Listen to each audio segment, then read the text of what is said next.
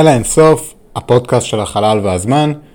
ברוכים הבאים, אני טל סוסובר, ויחד ננסה לענות על החידות של היקום בשפה פשוטה וללא מתמטיקה מסובכת. זה לא יהיה פשוט, אבל יהיה מרתק.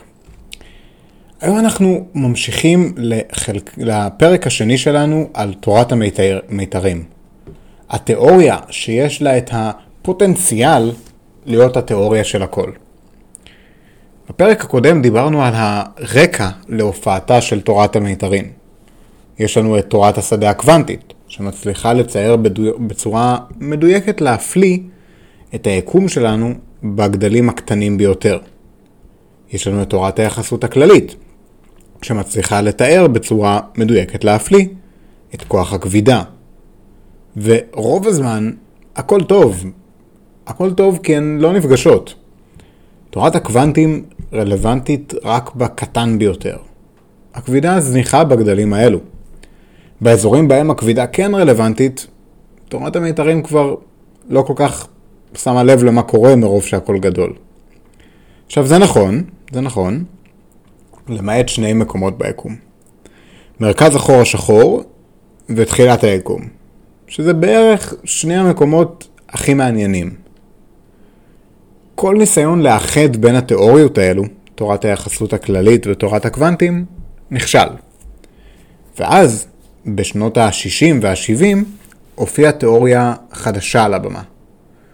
אולי במקום לתאר את המציאות כשדות במרחב, פשוט במקום לתאר אותם כחלקיקים, שהוא, שהם נקודות ללא נפח, נתאר את המציאות כמיתרים, וכל חלקיק יהיה מיתר שרוטט. במקום חד מימד, דו מימד. האם זה אפשרי? תשמעו, זה נשמע מקסים, וזה מחייב אותנו להוסיף שלושה נדבכים למציאות שלנו. אחד, אנחנו צריכים שהמיתרים האלה יהיו קיימים. שתיים, אנחנו צריכים סופר סימטריה. ושלוש, אנחנו צריכים עוד מימדים. בפרק הקודם אמרנו שכל אחד מהשלושה הוא כמו כדור שאנחנו עושים איתו ג'אגלינג. אנחנו עדיין לא בשלב של להתחיל לזרוק את הכדורים ולשחק איתם. אנחנו עוד בשלב של להבין האם הכדורים האלו קיימים. תראו, הכי טוב היה אם היה ניסוי. דוגמה, אם היינו גורמים לשני אלקטרונים להתנגש ביניהם במהירות, היינו שוברים אותם ורואים האם בפנים יש מיתרים. אז איך עושים את זה? אנחנו בונים מודל מתמטי, כשאני אומר אנחנו, אני מתכוון לאנשים הרבה יותר חכמים ממני, והמודל הזה מראה לנו מה קורה שאלקטרונים אמורים להתנגש. אנחנו מראים את זה מתמטית, מנגישים את האלקטרונים ורואים מה קורה. המתמטיקה, התיאוריה, מנבט לנו מה אמור לקרות, ואז אנחנו בוחנים מה קרה במציאות. זה בדיוק מה שפיזיקאים עושים אגב במיצי חלקיקים. מסתכלים על המתמטיקה, רואים מה אמור להתקבל בניסוי, יורים את האלקטרונים, עושים את הניסוי, ורואים האם התוצאות תואמות למודל המתמטי. זה ההליך המדעי, והוא באמת די פשוט. אנחנו רושמים את כל האנרגיות שיש במשחק שלנו. האנרגיה הקינטית, האנרגיה החשמלית, ואנחנו רואים איך המערכת מתפתחת לאורך זמן. וזה יפה. עד שזה לא עובד. וזה לא תמיד עובד. כשזה לא עובד, מה עושים? אנחנו מבינים שיש לנו בעיה במתמטיקה. אז משנים את המתמטיקה. מתאימים, מנסים שוב, וככה מצליחים להתקדם. זה בגדול איך שעבד כל המדע עד שנות ה-60 של המאה ה-20. בשנות ה-60 הופיעה בעיה. בכל פעם שפצלחו פרוטונים וניוטרונים, ראו המון חלקיקים שם בפנים. מזונים, קווארקים, קיונים ועוד ועוד חלקיקים. הניסיונות להבין ממה הכל עשוי הראה שיש למציאות שלנו עוד רבדים רבים, עוד רמות של סיבוכיות. יש המון שחקנים שמשחקים בכל ניסוי. אפשר לצפות מה יקרה עם שני כדורים שיתנגשו. אבל מה קורה שיש לכם 50 כדורים שנורים אחד לעבר השני? איך בכלל אפשר לנבא איפה כל כדור יהיה בסוף המשחק? זה מסובך. אז באמת ראינו שיש עשרות תתי חלקיקים. האם יכול להיות שיש משהו יסודי יותר שמרכיב את כל החלקיקים האלו? בדיוק כמו שאני רואה אטומים של חומרים שונים, אבל אני יודע שהם מורכבים בסוף מפרוטונים, נייטרונים ואלקטרונים. אז האם יש משהו יסודי יותר שהכל מורכב ממנו? אנחנו לא יודעים. התשובה המוצעת, מיתרים. יכול להיות שיש מיתרים קטנים שהם אותו הדבר, המיתרים זהים אחד לשני, אבל התנודות השונות של המיתרים יוצרות חלקיקים שונים. והנה אנחנו מגיעים לשנות ה-70. נראה שהתיאוריה של הכל מעבר לפינה. נראה שאפשר לתאר את כל אחד מהכוחות באמצעות המיתרים האלו. אבל איפה הם? איפה המיתרים? אנחנו לא יודעים. האם בכלל אפשר לראות את המיתרים? תאורטית אפילו. אנחנו לא יודעים. אז, אז, מה, אז מה זה המיתרים האלו בכלל? תראו, בואו ננסה רגע לתאר אותם.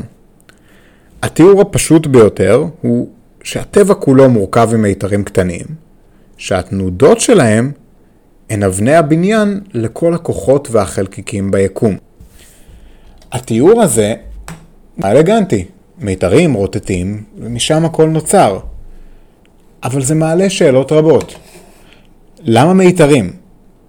וממה כל המיתרים האלו עשויים? תראו, באופן כללי, כל הרעיון של הפיזיקה הוא להבין את המנגנונים שמאחורי דברים בגדלים הקטנים ביותר שאפשר לחשוב עליהם. התחלנו מלחשוב על זה שהאטומים הם אבני הבניין, וצללנו עוד ועוד פנימה. אנחנו מצפים שברמה הכי בסיסית יהיו כמה שפחות חלקים למנגנון הזה, או במילים של פיזיקאים, כמה שפחות פרמטרים חופשיים. המודל הסטנדרטי של הפיזיקה זו הבעיה הגדולה שלו. יש בו יותר מדי חלקיקים.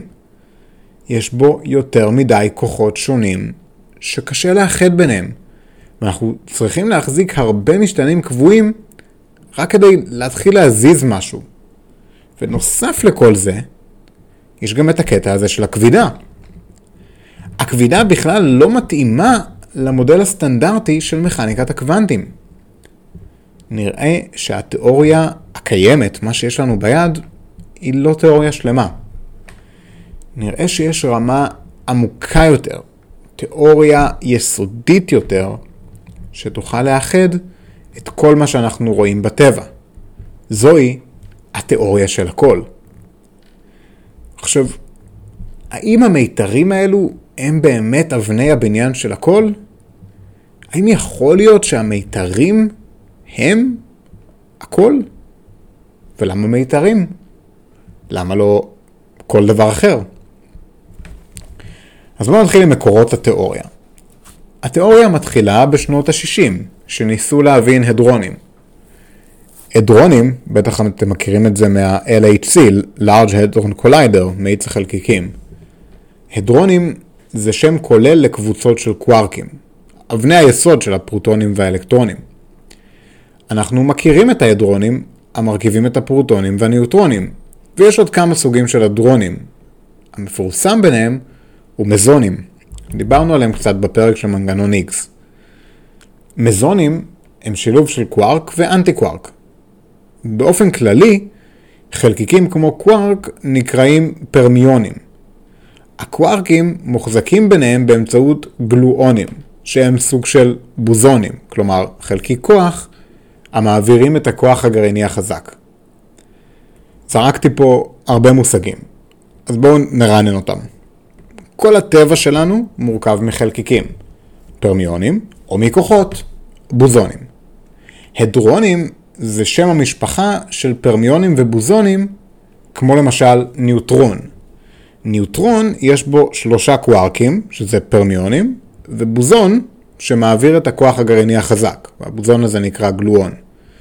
יחד הם יוצאים את ההדרון הזה שנקרא ניוטרון.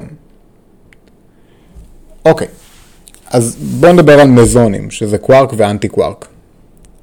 האינטראקציות בין מזונים, המשחקים של המסה שלהם, ועוד כל מיני בדיקות מתמטיות שעשו סביב המזונים, אותו הרכב של קווארק ואנטי קווארק שדיברנו עליו קודם, הראו שאפשר לתאר את הבוזונים המדביקים את שני הקווארקים האלו לא כחלקיקים של הכוח הגרעיני החזק. כלומר, שוב, אנחנו לא מדברים על הבוזונים כבוזונים, לא כחלקיקים קוונטיים, אלא כמיתרים. מבחינה מתמטית, אנחנו יכולים לתאר מעין מיתר, הנמתח בין הקווארק לאנטי קווארק, וזה בעצם המזון. יש לנו קווארק, מיתר שמחבר אותו לאנטי קווארק. מיתרים. עכשיו המיתרים האלו, בתיאור הזה, הם כמו גומייה. גומייה של כוח גרעיני חזק. הם רוטטים, והרטט בגומייה הוא הגלואונים. מה זה רטט בשדה של משהו? לפי תורת השדה הקוונטיים, רטט בשדה גלואונים, כמו רטט בכל שדה, הוא חלקיק. אז ככה נוצרים הגלואונים. זה הבסיס שתורת המיתרים מתחילה להיות רלוונטי אליו. עכשיו תראו, מכאן השקיעו הרבה עבודה בהבנה של תיאוריות קוונטיות לכוח הגרעיני החזק, על מנת לבסס את הפיזיקה של המיתרים. זה התחיל באופן אופטימי עם המיתרים, אבל זה נתקע. זה נתקע כי הביסוס הזה על מיתרים יצר יותר מדי רעש בשדות הגלואונים, והמון מתמטיקה עודפת עם תוצא, תוצאות מסובכות ועמומות ולא ברורות. באופן כללי אתם תראו בסדרה הזו שזו אחת מנקודות התורפה של תורת המיתרים. היא יותר מדי מסובכת מתמטית. היא אמנם פותרת לנו בעיות ביד אחת, אבל מייצרת לא מעט בעיות ביד השנייה. בכל מקרה, התיאור הכרומודינמי, אותו תיאור של צבעים שתיארנו בפרק על מנגנון X, היה תיאור טוב יותר לכוח הגרעיני החזק, וזוהי התיאוריה שניצחה, הכרומודינמיקה הקוונטית. היא פשוטה יותר ואלגנטית מתורת המיתרים. היא מתארת הכוח הגרעיני החזק במונחים קוונטיים, ללא מיתרים. כנראה שכאן, בשנות ה-60, תורת המיתרים הייתה ננטשת. רעיון יפה, אבל מצאנו משהו טוב יותר. האנושות הייתה שוכחת ממנה וממשיכה הלאה.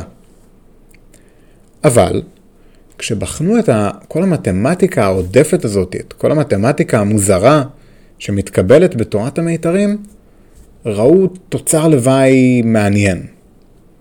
תוצר לוואי שעולה מהמתמטיקה בלי שאף אחד ביקש ממנו להופיע. כבידה, יותר נכון, הגרביטון, החלקיק שאמור לתקשר את הכבידה. חלקיק בלי מסה, עם ספין 2, והחלקיק הקוונטי שאמור לתקשר כבידה. אם, וזה אם גדול, ניתן לבטא את הכבידה באמצעות תיאור של תורת השדה הקוונטי, המתמטיקה של המודל הסטנדרטי מנבט שהחלקיק שאמור לעשות שם את העבודה הוא גרביטון. עכשיו החלקיק הזה לא נצפה מעולם, והמתמטיקה של מכניקת הקוונטים לא מייצרת אותו באופן טבעי. אבל המתמטיקה של תורת המיתרים כן, היא מנבטת קיומו. ברגע אחד זה הפך את תורת המיתרים להרבה יותר מעניינת. נראה שבלי להתכוון, היא איחדה את הכבידה עם מכניקת הקוונטים. התיאוריה של הכל. זה מה שחשבו בשנות ה-70. עזבו אתכם ממזונים וקוארקים ובוזונים וכל המילים הנוראיות האלה שאמרתי קודם. מה אם התיאוריה המוזרה הזו יכולה פשוט להסביר את כל הכבידה הקוונטית? זה הגביע הקדוש של הפיזיקה. מה אם כל הכוחות בטבע הן במקור תמוד, תנודות במיתרים קטנטנים? מסתבר שאם מתארים את המיתרים האלו כקטנטנים, ממש קטנטנים, כאילו, הכי קטן שמשהו יכול להיות קטן, אם עושים את זה, אפשר לתאר ככה את כל הכוחות.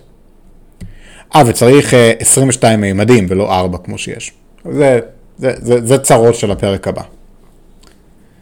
מבחינה מתמטית, הצליחו להשתמש במיתרים ה-20 ומשהו מימדיים האלו כדי לתאר את כל הבוזונים, כל החלקיקים נושאי הכוח. הרעיון הוא שהמיתרים האלו רוטטים בגלל תורת השדה הקוונטית, בגלל מכניקת הקוונטים. זוכרים את, uh, את הפרק שלנו על האפס המוחלט במכניקת הקוונטים? שום דבר לא יכול לעמוד יציב בגדלים האלו. המיתרים האלו רוטטים כי אין להם שום ברירה אחרת. הם הרטט, הם, הם הרטט בשדה של הכוחות, ובעצם כך נוצרים כל הבוזונים. כל הפוטונים, כל האור, כל הגלואונים שמחברים את האטומים שלכם, וכל יתר החברים שמעבירים כוחות ביקום. אפילו הגרביטון שמעביר את הכבידה. מגניב. אבל מה עם פרמיונים? פרמיונים הם החלקיקים, הקוארקים, האלקטרונים. האם גם אותם אפשר לתאר כמיתרים? זו הייתה עיקר העבודה בשנות ה-70 וה-80. נראה שהדרך היחידה לתאר את כל החלקיקים בטבע באמצעות אה, מיתרים היא באמצעות סופר סימטריה. אותו מושג חמקמק, עליו נדבר בפרקים הבאים. רק נציין שכמו שעדיין לא ראינו מימדים נוספים, עדיין לא ראינו גם סופר סימטריה. אבל תורת המיתרים דורשת את זה. בואו נדבר על המיתרים עצמם. בכל זאת, הפרק הזה הוא עליהם. אז מה זה בעצם מיתר? מיתר יכול להעביר גל. הייתם פעם בחדר כושר וראיתם שיש שם את הבטל רופס המפורסמים האלו?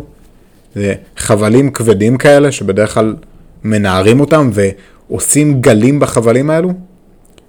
כך בדיוק עובדים המיתרים. במיתרים עוברים גלים.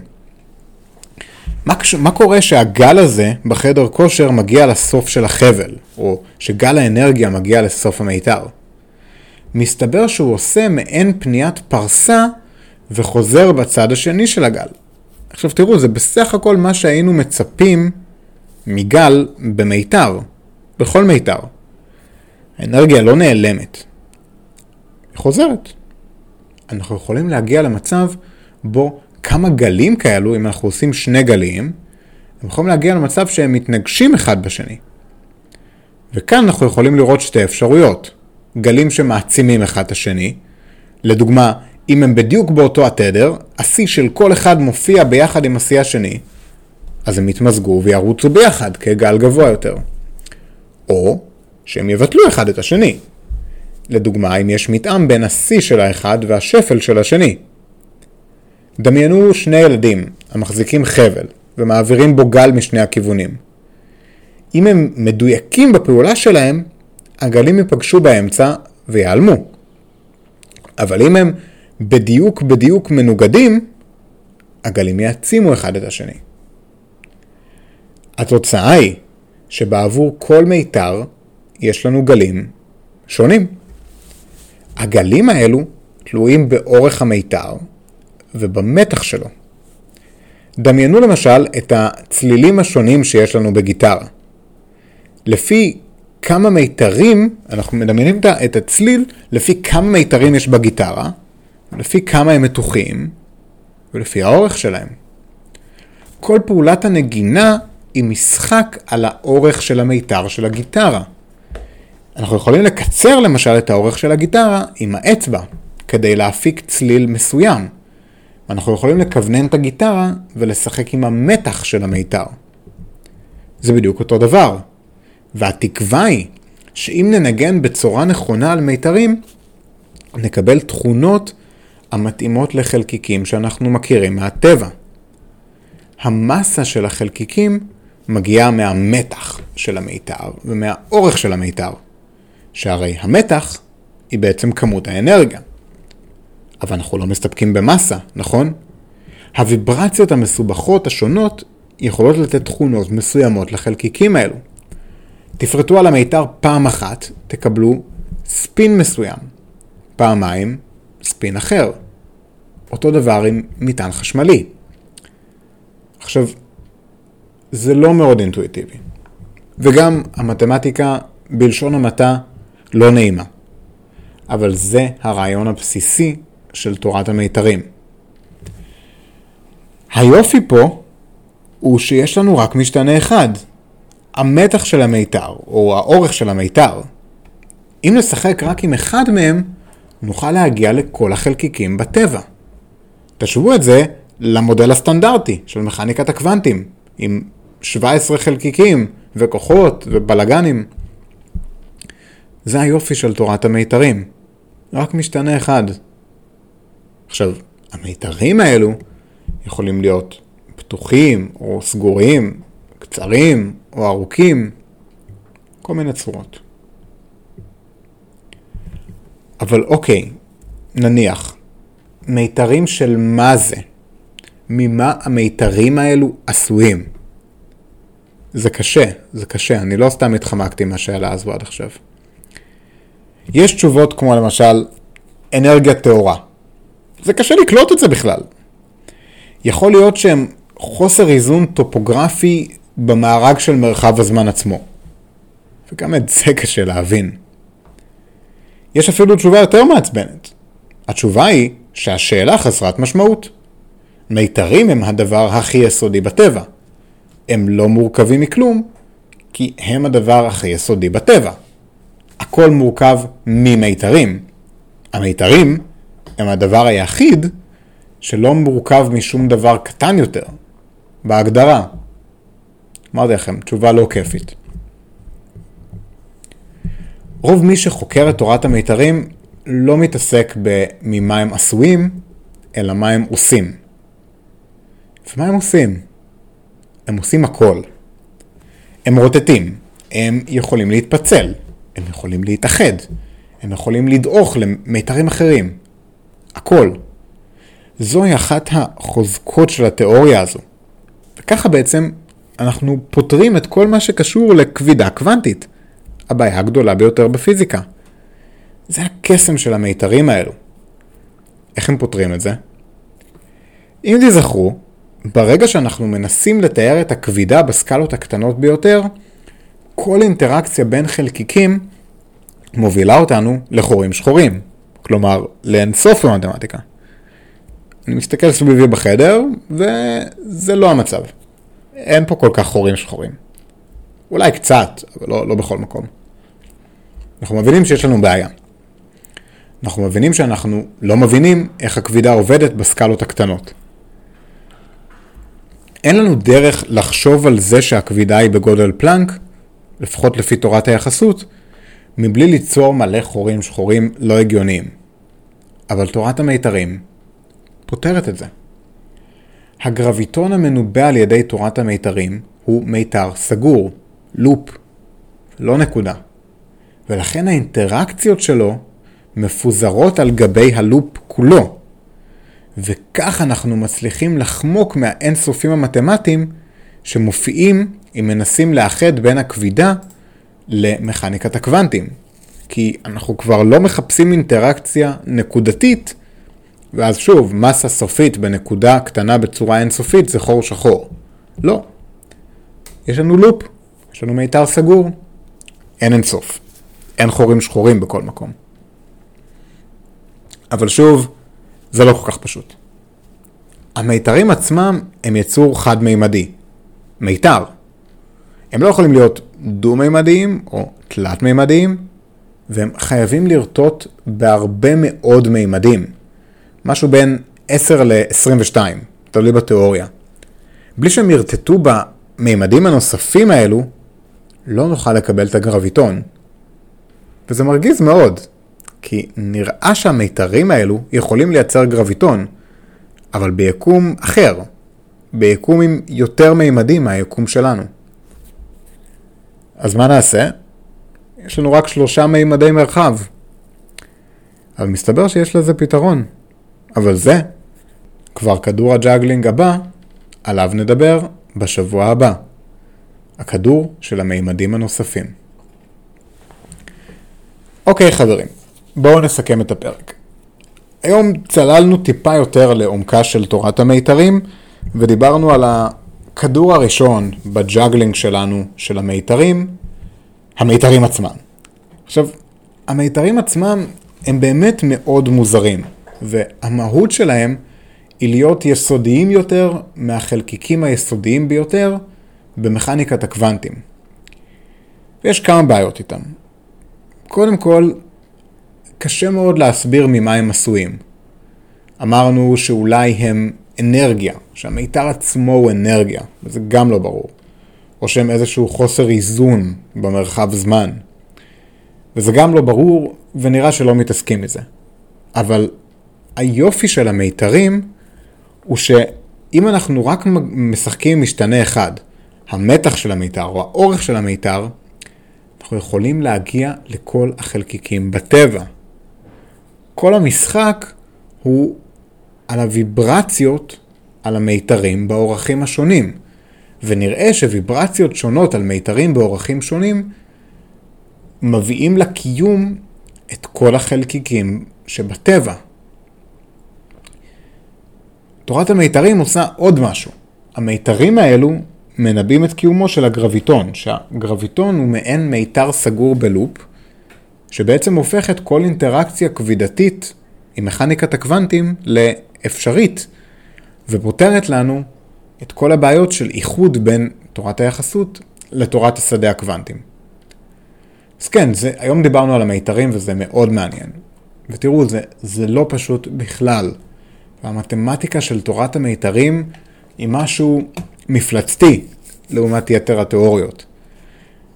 הבעיה הגדולה ביותר היא שאפילו אם אנחנו מקבלים על עצמנו שהכל עשוי ממיתרים, כדי שהמיתרים יצליחו לייצר את הכל, אנחנו צריכים שהם ירטטו בעוד ועוד מימדים, שזה מוזר.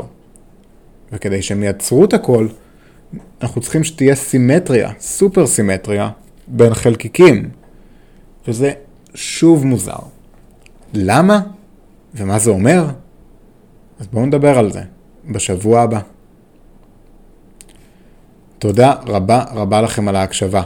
הפודקאסטים של אלה אינסוף הם יוזמה שלי להנגשה של חקר החלל, כל המיתרים והמימדים והסימטריות לכולן ולכולם, ללא הבדל גיל, ידע מתמטי או כל הבדל אחר. הסקרנות היא של כולנו. אני תמיד שמח לשמוע משוב ולקבל פידבק על הפרקים, וכן לענות על שאלות שלכם. בנוט של הפרק תוכלו למצוא לינקים למאמרים שקראתי כשהכנתי את הפרק, וכן קרדיט למוזיקה ופרטים ליצירת קשר. יש לנו אחלה עמוד פייסבוק בשם אל האינסוף. מוזמנים לבקר שם ולכתוב את תגובתכם לפרקים. הפודקאסטים האלו זמינים חינם בכל אתרי הפודקאסטים האהובים עליכם. גוגל פודקאסט, אפל פודקאסט, ספוטיפיי, בכל מקום בו אתם מאזינים לפודקאסטים. פרק כמו זה לוקח כמה עשרות שעות של עבודת מחקר, הכנה, הקלטה ועריכה. הפודקאסטים האלו מוגשים לכם חינם ומתוך מטרה אישית שלי להביא את חקר היקום לכולן ולכולם. אם אהבתם את הפרק, שתפו אותו עם אנשים שהם המיתרים של החיים שלכם. אנשים שאם אתם קצת רוטטים להם על הלב, אתם יכולים לקבל מהם הכל, או אנשים שאתם המיתרים שלהם, שהרטט עליהם יוצר את המוזיקה הרומנטית, שהיא כל מה שיש. ותודו שאין משהו יפה יותר מלתאר את כל המציאות שלנו באמצעות מוזיקה. עד הפעם הבאה, תודה, תודה, תודה על ההקשבה שלכם, טל.